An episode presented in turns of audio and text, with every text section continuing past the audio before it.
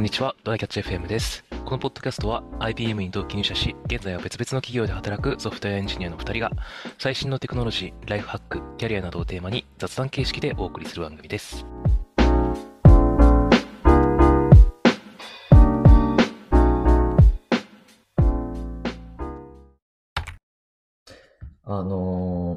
タクシーの CM ってなんかすごいあれじゃないですか、SaaS、2B の SaaS の CM とかやってるじゃないですか。やってますね。感じわかる。うん。で、まああれ結構ね、やっぱパターンも同じで、まあいろんな芸能人が出てさ、なんかまあ基本の方はさ、なんか上司っぽいやつが、うわーこのままだと何々してしまうとかって言ったらなんか謎の女が出てきて、なんかこんな時にはなんとかなんとかみたいな、なんか謎のポーズをして、なんとかなんとかみたいな感じで、なんとかなんとかなら、そうなんとかなんとかなら何々がオールインワンで何々の管理も楽ちんとかっていう、まあなんかそんな方の CM が無限に流れてくるじゃないですかね。あれ企画っていうかさ、中身考えてる人をなんか言ったらあれだけどちょっと楽そうだよなって思っちゃう。そうで、まあ、この間もねちょっとタクシー乗ってたら某霜降り明星が出てるSaaSの CM でさはいはいはい、すっごい違和感だ、その数あるSaaS CM の中でも結構違和感を感じたんだけど、なんかねまあそのSaaSの機能をまあ説明しないといけないじゃないですか。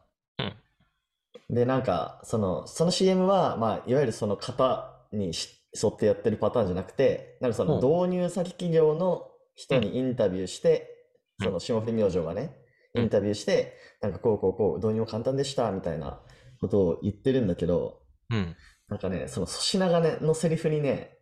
いやーでも SIR の稼働も必要なんでしょっていうセリフがあってね、めっちゃ違和感なんだよね。粗品がそれを言うと、霜降りなの？霜降り？霜降りの粗品か。はいはいはい。でも、タクシー用なんだよね。タクシー用広告ね。ならギリか。テレビに流れてたら、いや無理じゃねって思うんだけど、タクシーだと多分ターゲティングしてるでしょ。乗った人に合わせて。まあもちろん。そう。まあね、とかまあ結構さ SQL いらずとかってまあ言ってるけどいや粗品から SQL ってみたいなわあれ、確かに芸人を使うのかどうか難しいよね。なんか芸人が言った方が分かりやすいやつと、なんか芸人が言うのが不思議な感じがするやつあるよね。でこれなんか同じことを考えてる人いるかなと思ってツイッターで検索してみたんですよ。粗品 SIR っていう単語でねそんなことある。はいどうだった？そしたらね、まあいましたね、普通に2名くらいタクシーの社内の CM、 経営層をターゲットとしてるのか、やたらマーケティング関連の CM 多いけど、粗品が SQL とか SIR ってワードを口にしてるのが一番おもろいとかなんかタクシーの CM で最もらしい顔して粗品が、でも SIA の稼働が必要でしょって言ってるのが妙におもろいみたいな同じこと言ってる人いるわ、やっぱ2人とおもろいって言ってたらもういけないそうだね、まあ、同じこと考えてる人がいてよかったわ、ね、今僕も検索してるけど、1人が外資 IT で1人は Web エンジニアだから、やっぱエンジニア周りの人は気になるんやな、そうだね。まあでもね、あれはどうなんだろうねまあでも記憶には残んのか、そうまあそうだね。それに多分いろいろ調査したんじゃない、きっと調査した結果、そこのペインというかがさ、いやでもそれがあるのはよくなんか結局意味ないなって言われるとかさ、それがないのが一番いいよねって言われてるから、きっと無理やり粗品に言わせたんじゃない。なるほどね。いやなんかもう振り切ってたら逆にそういう戦略なんかなってとは思うけどね。まあその SIR に限らずもっと専門用語をベラベラ喋ってたら、なんかそれはそれでバズりそうな気もするけどね。確かにめちゃめちゃ専門用語言わくるみたいな。そう。ちょっとそっちが見たいね、確かに。めちゃめちゃ言わくる専門用語バリバリの粗品見たいかもしれない。ね。っていうのあったら、この人この企画した人わざとやってるんやろなみたいな思うけどね。まあでも。っていうちょっと違和感を感じたというお話でした、はい、じゃあ本題の方なんですが、今日の本題が、チャット GPT についてちょっとまた話そうかなと思って、チャット GPT リリースされたのは去年の11月とかなんだよね。そんなもんだった気がするね。で、日本でもうバズり始めてんのが、年明けくらいかな。もっと前から言ってるか。そんなもんだったと思うよ。で、結構、めちゃめちゃ便利なんでね、いろいろちょっと使い方を模索してたんですよ、この1ヶ月くらい、年明け、年末くらいから。なんかいい方法ありました？で、これはいけるけど、これはいけなそうだな、みたいなところが、なんとなくだけど分かってきたんで、ちょっと今日はその共有をしてみようかなっていう回でございます。まずね、試したのは、コード生成だよね。なんか前もそれ系の話してて、あれコパイロットの時の話か。で、コパイロットで言ったのかな。でもコパイロットよりも有能かもしれない、そういう意味では。コパイロットって結局、でもどうなんだろうな。コパイロットの時は途中まで書いたらめちゃめちゃサジェストが優秀って話を前はしてたと思うんだけど、そうだね。チャット GPT だと最初からこういうのがやりたいよって伝えて、それを生成してもらうみたいな感じだよね。そう、だからなんかこの間、仕事で、バックエンド書いてて、でビッグクエリに、データを投入するっていうやつを書きたかったんですよ。でそれをまるっともうチャット GPT に注文して、その一式書いてもらったみたいな。もちろんちょっとそのままコピペはできないんだけど、8、9割ぐらいはなんかそのコピペのやつを使ったみたいなことをして、それはめっちゃ楽だったかな。で、そのコードに関してもなんか1行ごとに結構これはこういう動きをしててみたいなのも解説してくれるんだよね。だからそういうのはめっちゃ便利だったかな。なる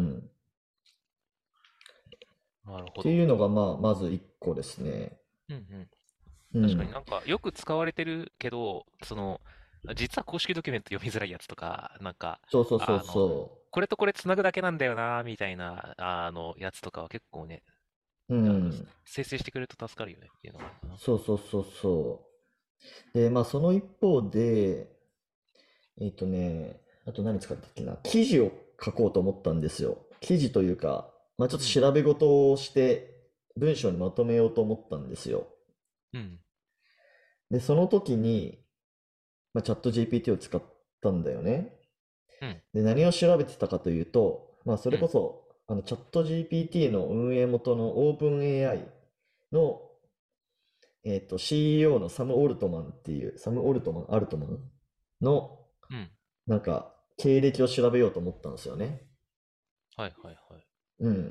で、日本語のウィキがなくて、英語のウィキをちょっと読みつつ、DeepL とかで翻訳しつつちょっと読んだりして、かつもう少し詳しい部分チャット GPT に聞いてみようみたいな感じで調べたんだけど、やっぱね、普通に嘘ついてくるね。そうだよね。サム・アルトマンはそもそもスタンフォード出身なのに、なんか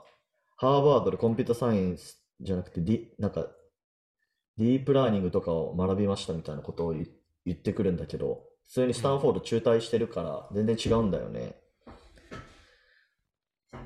で、なんか PhD も持ってますみたいなことを言ってるんだけど、中退してるからもちろん持ってないし。もうなんか入学したら取ったことにするような文章が生成されちゃうのかもしれないな。なのかな。で、その PhD を取ってることを証明してるウェブの記事とかあるんですかって聞いたら、教えてはくれないんだよね。だからそこがちょっと自分の知らないことをゼロから調べて、それを信用するっていうのはやっぱ危険だなっていうのは思いますね。そうだね。なんかそうなると、やっぱりある程度見てちょっと直せばいいよねくらいのものに使うのがいいのかな。そうだね。で、あともう一つ使ったのは、今個人開発でやってるウェブサービスの海外版を、まあ、去年の頭くらいに作って、うん、リリースしてたんですけど、うん、まあ、そこの LP の英語がちょっと微妙だなと思ってて、一応グラマリーとかで添削はしてもらって出してるんだけど、うん、なんか根本的に文章の構造とか微妙かなと思ってて、うん、なるほど。なんかそれをね、うん、ブラッシュアップしてくださいっていうのをやったんですよ。はい。それはなんかめっちゃいい気がする。まあ、ちょっと英語ネイティブじゃないからそれが本当にいいのかどうかっていうところはちょっと極論わかんないんだけど、うん、でもね、なんか英語ネイティブじゃないと思い浮かばないであろうなんか文章の作り方とかっていうのをなんか出してくれるというか、なんか例えばですね、うん、例えばまあそのまあ、このウェブサービスは素晴らしいですよって、まあ、訴求したいわけですよ、うん、でその訴求方法、訴求するための文章として、うん、なんかね Say goodbye to ほなららほなららみたいな文章をリコメンドしてくれるのね、作ってくれるのね、リコメンドというか、はい、うん、でその書き方ね、やっぱねできないんですよ俺はねうんうん、そのなんか、ね、こういうめんどくさいことにさよならを言いましょうみたいな、おさらばみたいな、そうその言い方ちょっと自分で作れないなと思って、でもこれってまあ確かになんか英語でこういう表現読んだりするなと思って、うん、なるほど、うん、なんかそういうのを作ってくれる、うん、英語をブラッシュアップしてくれるっていう意味では、うん、まあなんか良さそうだなって思いましたね。そうだね。で、用途が固定されてるんだったら、うん、割と NotionAI とかもそういうのやってくれそうだなって気がするよね。あ、NotionAI もやってくれそうだね。うん。なんかキャッチコピー系とかめっちゃやりそう。そうそうそうそう。で、そのキャッチコピーで説明してる内容が合ってるかどうかは、まあ、自分で判断できるわけじゃん。まあ、自分のウェブサービスの仕様だから。そうだね。うんうん。まあ、その表現方法が、うん、まあでもこれも極論でね、なんか変な表現してるかもしれないけど、うん。まあでもなんかパッと見良さそうに感じるというか。そうだね。やっぱなんか、うん、読んだら添削はできるんだけど、そもそも最初考えるのが難しいものをやってもらうのがいいって感じなのかな、うんうん、そうだね。まあそうだからちょっと自分でやってみたのはまあ今話したようなとこっすね。なるほど、うん、結構社内とかでもチャット GPT の話題はちらほら雑談的にそうだね、そうスラップ上で出てて、で、うん、なんか海外の有名エンジニアのこんな使い方してるよみたいな、なんかツイートとかが共有されてて、まあ、割とよくエンジニアでは言われてるなんだっけ、単体テスト生成する、ドキュメント生成するとか、ね、まあね、単体テストは動かしてみれば分かるっちゃ分かるし、まあ、うんうん、ちょっと読みづらかったらあれだけどね、とか、まあ、でもテストケースをちょっと考えるのを手伝ってくれるって意味ではいいし、うん、ドキュメントもさ、まあ、別に自分が書いた機能だったらある程度直せばいいから、大枠作ってもらうって意味では悪くない。はい、とか、あと何やってたかな、なんか結構いろいろやってたんだが、まあでも割とよく言われてる、エンジニア間では言われてるようなことをやっていたような気がするね。そうだね。なんかこれは新しいって思った覚えはなかったな。あと、あれだ、ツイッターでちょっと見たんだけど、うん、面接の練習してくれるってやつ。へーがなんかあるっぽい。ちょっと俺実際に試せてないんだけど、最初に結構なんか私は今こういうなんだろう役割のポジションに申し込んでて、まあ、インタビューがあるんですけどみたいなのをつらつら書いていって、うん、でまあそれのインタビューの練習してくださいみたいな、うんうんうん、でなんか結構そこでインタラクティブに会話ができるっぽい。へー、なるほど、うん、まあ、それもそれ、ね、まあ結構有効な使い方かなと、まあ、正解がないしね、うん、うん、まあそれもなんとなくありそうだなって思えるかどうか自分で判断すればいいっちゃいいしな。そうそうそうそう、まあ、要はそのチャット GPT が、うん、が何個かね、その質問の選択肢を出してくれるから、その中でまあ取捨選択するっていう感じだね。そうね。うん、チャット GPT そういうふうになんか前提を置いてあげることができるっていうのがああ、割そうそうとそうそいいよね。それそうなんのだよね。弊害って言っていいのかな。ネットでちょっと、まあ、これ大丈夫なのかみたいな使い方をしてる人がいて、それうをこん。こで言うのもあれなんだけど、なんだっけ、なんか、まあちょっと一部の内容には規制がかかってるんですよ、チャット GPT うっんて。うん暴うん力う的なん。内容とか、そういう多分、なんかある指定かかりそうなやつとか、そうはいいうはやい。つとかにはかかるんだけど、あとはちょっと、まあ、犯罪がかかるようなやつとかね。うこん。れ本当かな、コラだったら申し訳ない、ちゃんと調べてないんだけど、はい。私はなんとか大学で犯罪心理学とかについて研究しているもので、なんかこういうケースについて調べたいんだけど、みたいな前提をいろいろ置くと、ああ、なるほどね。同じ質問でもちゃんと返してくれるようになるっていう のが、ハッ結クが、構やばい内容を教えてくれるっていうそう、こと紹介ね。されてて、なんかこういはいう、はいはいはなんい。かこういうふうな犯罪を犯すとしたらどうやればいいですかみたいなやつだと答えられないけど、なんかそういう前提をいろいろ置いて、こういう研究者ですとか、こういう件が起きてて、じゃあ、こういう裁判が起きてます。例えば、じゃあそれについて判例を調べるために、実際どんな事件が起こりそうか教えてくださいみたいなことを言うと、なんかちゃんと出してくれちゃうみたいなね。そうなるいう、ほどなんね。か意外と前提を置くといろんなものが覆ったり変わったりするっていうのは、まあいい面でも悪い面でもあるので、いろいろ試まあす価まあ値はまあありそうだよまね。あ、確かに。まあでも、いろんなまあビジネスとまではいかないかもしれないけど、う生ん。まれそうだよね、新しいアイディアが。そうだね。あとはお値段ういくらになん。るかとかかな。そうそうそうそう。だから、だからチャット GPT とかのそういう、まあ結構高度なうん。自然言語モデルとかを普及すると、まあ誰が嬉しいかっていうと、やっぱ、AWS とか、Azure とかのクラウドサービス系がやっぱりうん。一番恩恵を受けるって言ってる人がいましたね。うん。うそうだよん。ね。やはりプラットフォーマーが強いのか。ま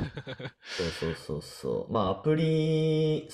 その API を使ってね、アプリがどんどんこれから出てくるとは思うけど、うんやっぱりその計算基盤が一番美味しいみたいなね、うんっ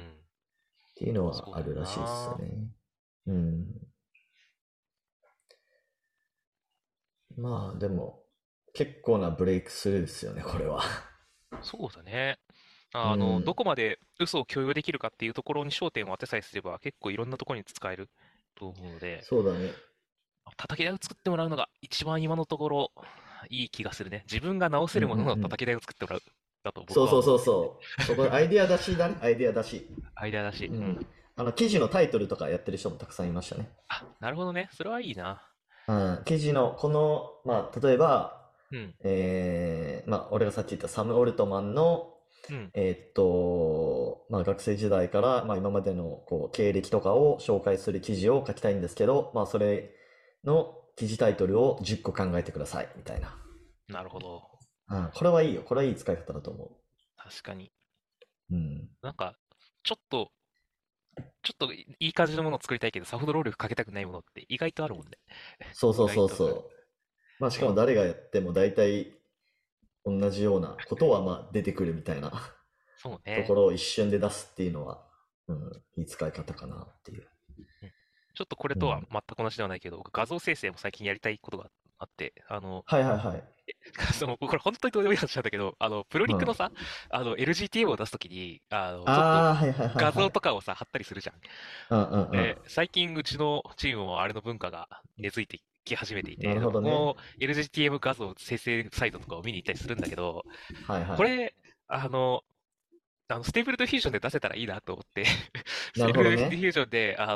LGTM の画像とか、なんか動物が入った LGTM の画像とかでいくつか出そうと試みたんだけど、今のところうまくいってないんだけど、そういうのうがん。出せたら、著作権的にもそんなにやばいやつ、まあ本当にやばいやつは見たらわかるし、なんはかいはい。ね、そういうのパッと面白いやつを出してくれるようになったらいいなって思ってたりするので、なんかそういう、なんだろうな、クリティカルじゃない場所への適用って、まだまだチャット GPT もそうだし、いうんろいうろありん。そうだなっていう楽しみはあるよね。そうだね。まあ、ちょっと引き続き模はい。索していこうかなと思ってます。はい。はい。じゃあ、はい。終わりましょうか。はい。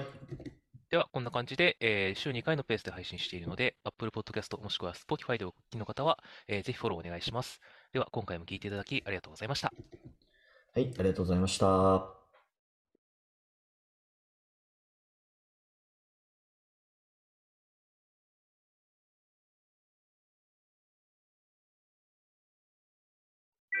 And now, a short commercial break.